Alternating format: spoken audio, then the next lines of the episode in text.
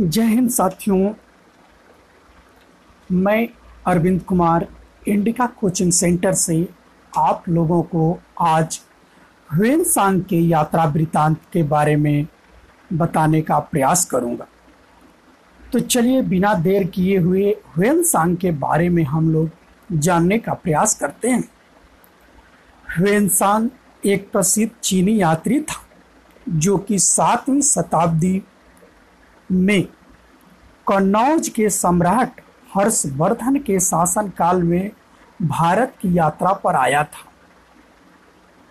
वैसे तो वह बौद्ध साहित्य के अध्ययन के उद्देश्य से भारत आया था, लेकिन उसने सामाजिक, आर्थिक और तत्वकालीन राजनीतिक व्यवस्था पर जीवंत विवरण छोड़ा, वह गोभी प्रदेश के रास्ते बामियान तथा काश्मीर होते हुए भारत पहुँचा और वहाँ से मथुरा होते हुए कन्नौज गया। उसने अपनी वापसी की यात्रा दक्षिण मार्ग की ओर जो पामीर को पार करके कासगर, यारकंद, खोतान से होकर जाता है, संपन्न किया। वेनसांग ने भारत के सभी प्रमुख नगरों का भ्रमण किया था, लेकिन वह छह वर्ष तक नालंदा में रहा। उसके विवरण की प्रमुख बातें इस प्रकार है। ह्वेनसांग ने भारत को ब्राह्मणों का देश कहा है। उसके अनुसार सभ्य वर्ग, जिसमें बौद्ध भी थे, लोग संस्कृत भाषा का प्रयोग करते थे। यानी वह कहता है कि भारत का जो संपन्न वर्ग था, वह किसका प्रयोग करता था? संस्कृत का प्रयोग करता था। वेन सांग ने नालंदा विश्वविद्यालय के विषय में विस्तृत विवरण दिया है। उसके अनुसार उसके अनुसार उसमें पचासी सौ विद्यार्थी तथा पंद्रह सौ दस शिक्षक थे। अर्थात शिक्षकों और विद्यार्थियों का अनुपात वन रेशियो फाइव था। उसके अनुसार नालंदा में मंगोलिया, चीन, जापान, कोरिया जैसे तमाम देशों के विद्यार्थी शिक्षा ग्रहण करने आते थे। तिब्बत के छात्र उस विद्यालय में सबसे ज़्यादा थे। ह्वेनसांग ने भारतवासियों को नैतिक तथा सदाचारी आचरण वाला कहा है। उसके अनुसार परलोक में पाप के फल से भारतीय डरते थे।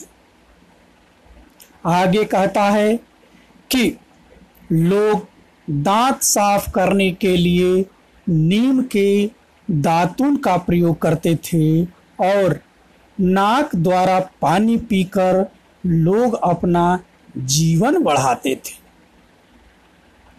वेनसांग के अनुसार भारत में चार जातियों के लोग निवास करते थे, ब्राह्मण, क्षत्रिय, वैश्य और शूद्र।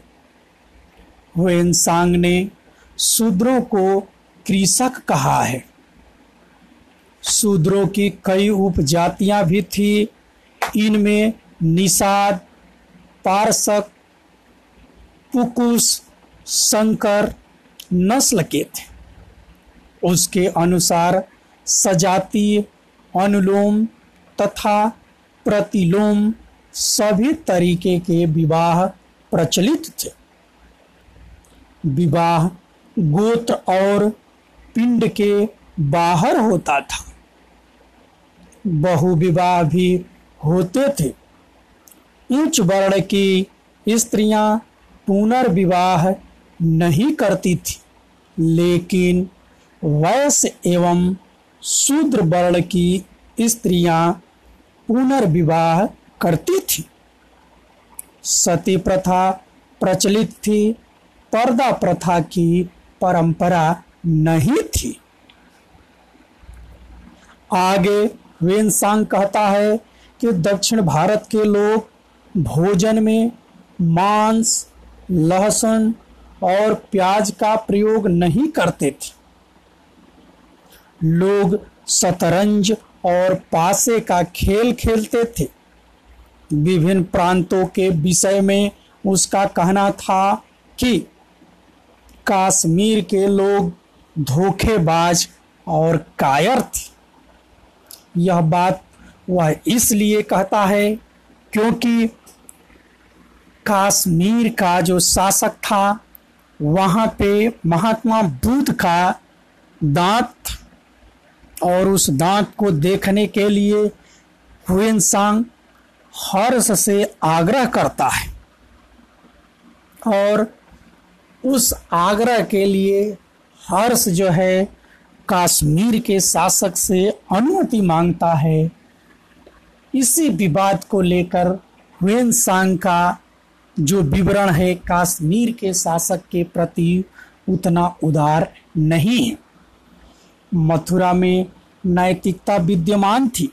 आगे कहता है कि मथुरा में नैतिकता विद्यमान थी। थानेश्वर में लोग व्यभिचारी थे।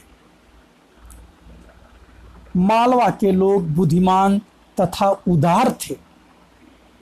कामरूप उड़ीसा, आंध्र के लोग उग्र स्वभाव के थे।